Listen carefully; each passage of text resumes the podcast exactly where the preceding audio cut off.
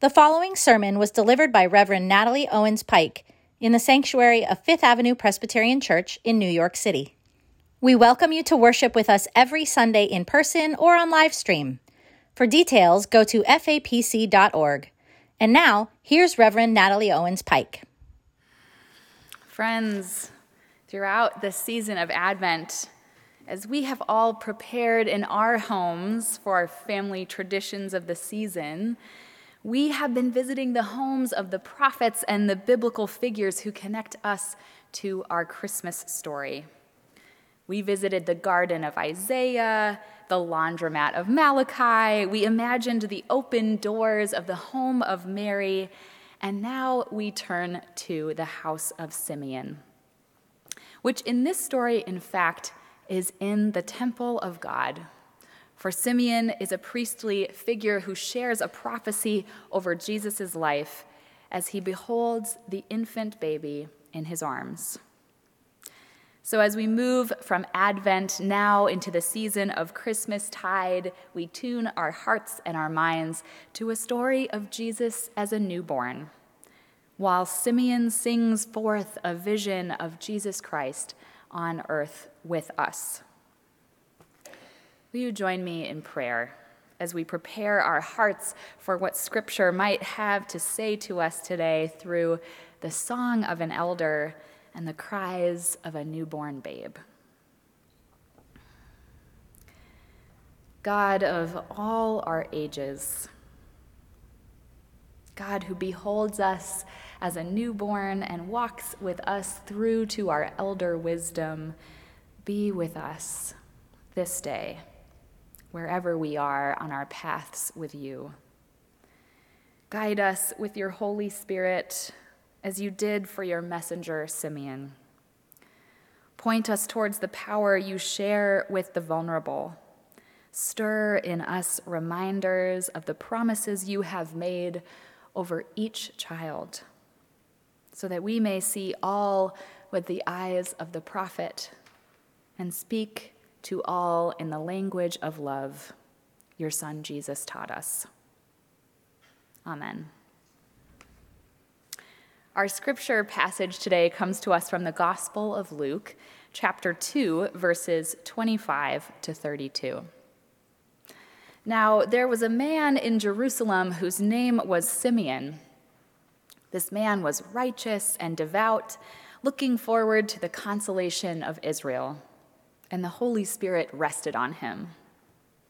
It had been revealed to him by the Holy Spirit that he would not see death before he had seen the Lord's Messiah. Guided by the Spirit, Simeon came into the temple, and when the parents brought the child Jesus to do for him what was customary under the law, Simeon took him in his arms and praised God, saying, Master, now you are dismissing your servant in peace, according to your word. For my eyes have seen your salvation, which you have prepared in the presence of all peoples, a light for revelation to the Gentiles and for glory to your people Israel. The word of God for the people of God. Thanks be to God. Well, folks, we are no longer in the manger this morning. We have moved past our pageantry and the heralding of angels. We are beyond the birth pangs of Mary's journey. We have seen the baby delivered. We have sung, Come, O come, Emmanuel, and O night divine. We no longer light our Advent candles in anticipation, but the lights still adorn our tree and there is still a good word for us today in our scripture, for we are in Christmastide, my friends. And I invite you today to wonder alongside the prophets and the parents of Jesus, now that Emmanuel, God with us, is here on earth, what shall we do now? Our scripture tells us that Simeon holds the newborn Jesus in his arms and declares him the Messiah in the temple of the Lord, the child Jesus, this passage calls him. A newborn baby in swaddling clothes, needing to be held and fed and soothed to sleep. We learn just before the text we read today that Jesus in this story is just eight days old. You can see on the cover of our bulletin today Jesus held in loving hands. Such a tender time for new parents, especially those who have been tasked with the birthing and the raising of the one who will fulfill God's love and faithfulness on earth the one who will live and die and live again in the name of our salvation. But for now, he is just eight days old, and his parents have come to the temple as faithful Jewish parents would after the birth of their child. Mary and Joseph come to the temple to offer a sacrifice after Mary has given birth, a practice which is rooted in the laws revealed to Moses and set down in Exodus and also in Leviticus. Why, you may be wondering, do all of these layers of connection to the Hebrew Bible appear in our gospel text this morning? And out of the very few stories that we have of Jesus in childhood and infancy, why do we glimpse this particular moment? And what exactly does Simeon's voice add to the chorus of those who proclaim the Messiah has come? Well, you ask very good questions. Thank you. so glad you asked them. So we'll turn to this passage, which names Jesus as the fulfillment of prophecies made for the people of Israel, as Simeon speaks in the house of the Lord to the Jewish community into which Jesus is born. And those few stories that we have of Jesus in infancy, they focus on establishing his purpose and power, not just any newborn, but known immediately as the Messiah. For Jesus will upend so thoroughly the conventions of his community and the power dynamics of our world that the Gospels surround Jesus with prophetic witnesses the shepherds in the fields, the women of his family, the priests in his community's temple, moved by the Spirit all. I like to think this is because God knows that we humans take a lot of convincing. We need to be told from multiple perspectives, whether they're earthly or heavenly or priestly, to really understand that Jesus will be a light for revelation.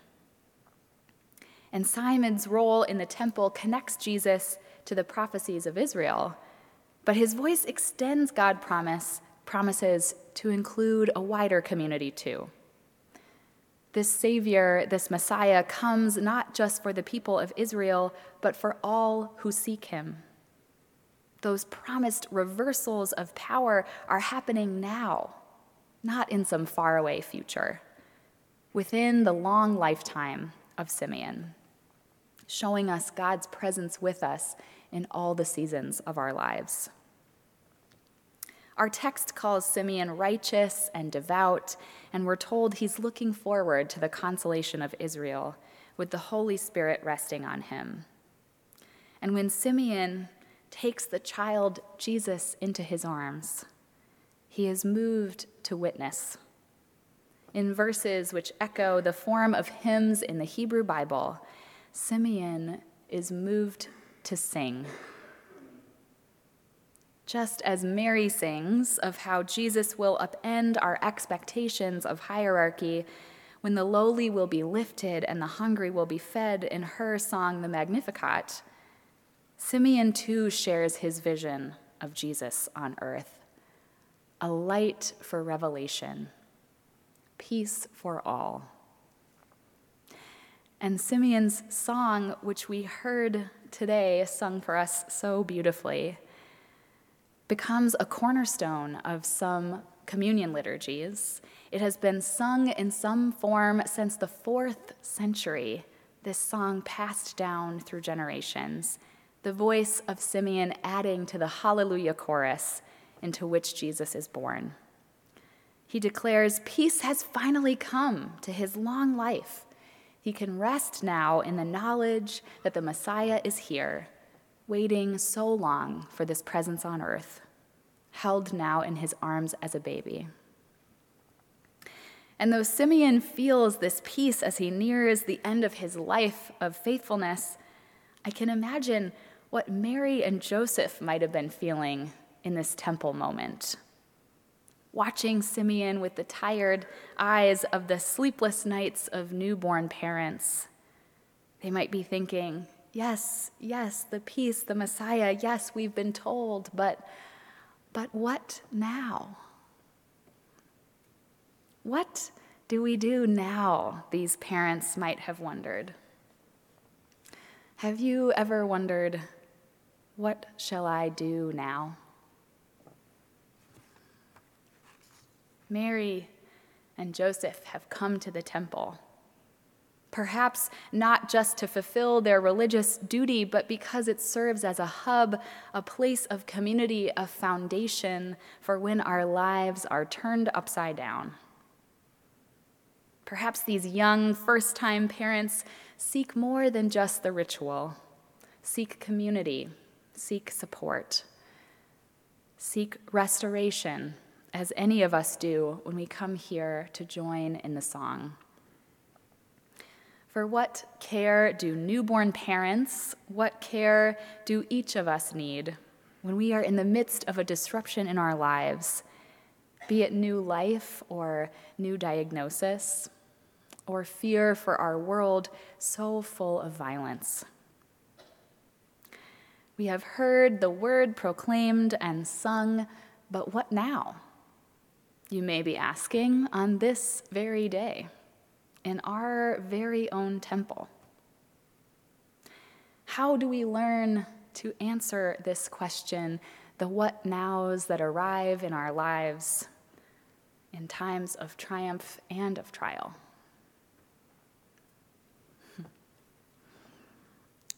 My husband Alex and I are lucky enough to have two incredible goddaughters who are now seven and almost four, which is very hard to believe. And the first was born in the midst of a very snowy Minnesota winter, in between a series of snowstorms, the kind of snow where the plows are working all through the night to push aside inches of snow to make the roads passable again by the morning. This is the kind of snow that falls so thick that when you're plowing your sidewalk, by the time you get to one end, it's already covered up at the top. In this particular snowstorm, as the snow was falling on the house of our friends who were newborn parents to our goddaughter, sweet Isla, the snow was also covering every car in the neighborhood.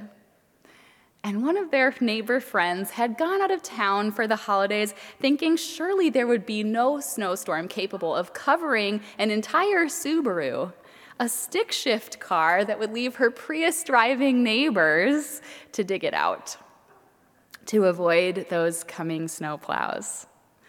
These neighbors who were in that cocoon of the first days of parenthood but the snow kept coming, and that Subaru kept getting more and more buried under fresh powder, and these parents knew they needed some help. Holding their sweet baby just a few days into this world, they called me and my husband Alex.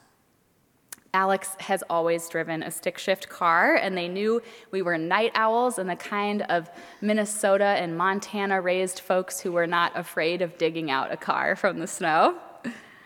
So, in the cold of the Minneapolis winter, we drove over slowly to help dig out that Subaru from the path of the coming plows. And I went inside to help new mom Ellie with sweet baby Isla. These new parents were exhausted and totally in love with this magical being that had upended their lives. We looked at her sweet, squishy face and her impossibly tiny fingernails, and we took her into our arms like Simeon and saw the world in her eyes.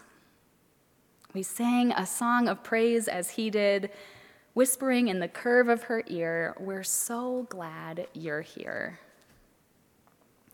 And it was that snowy evening that broke some seal around not being a burden or a bother to these newborn parents.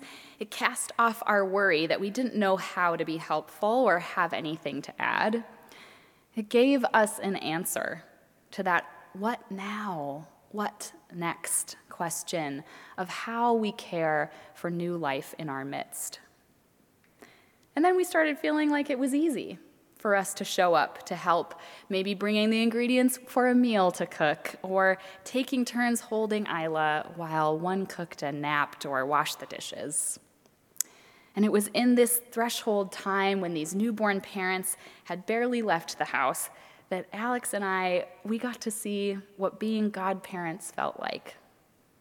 What bringing a child into the world really asks of us all to see a way that we could be an answer to the ones in our midst wondering, well, what do we do now? That what now we might hear Mary and Joseph asking as they take Jesus back from Simeon's arms. That what now that happens in the grieving of a brother or a friend. The what now after you move to a new city and try hard to build community. The what now that appears when it seems our world convulses in new violence each day. When it seems there is more hurt than we could ever wrap our arms around. It is into these questions that I invite you to look around to those closest to you to show up in each other's lives in simple, present ways, whether you're walking a dog or cooking a meal or simply just saying, I'm here.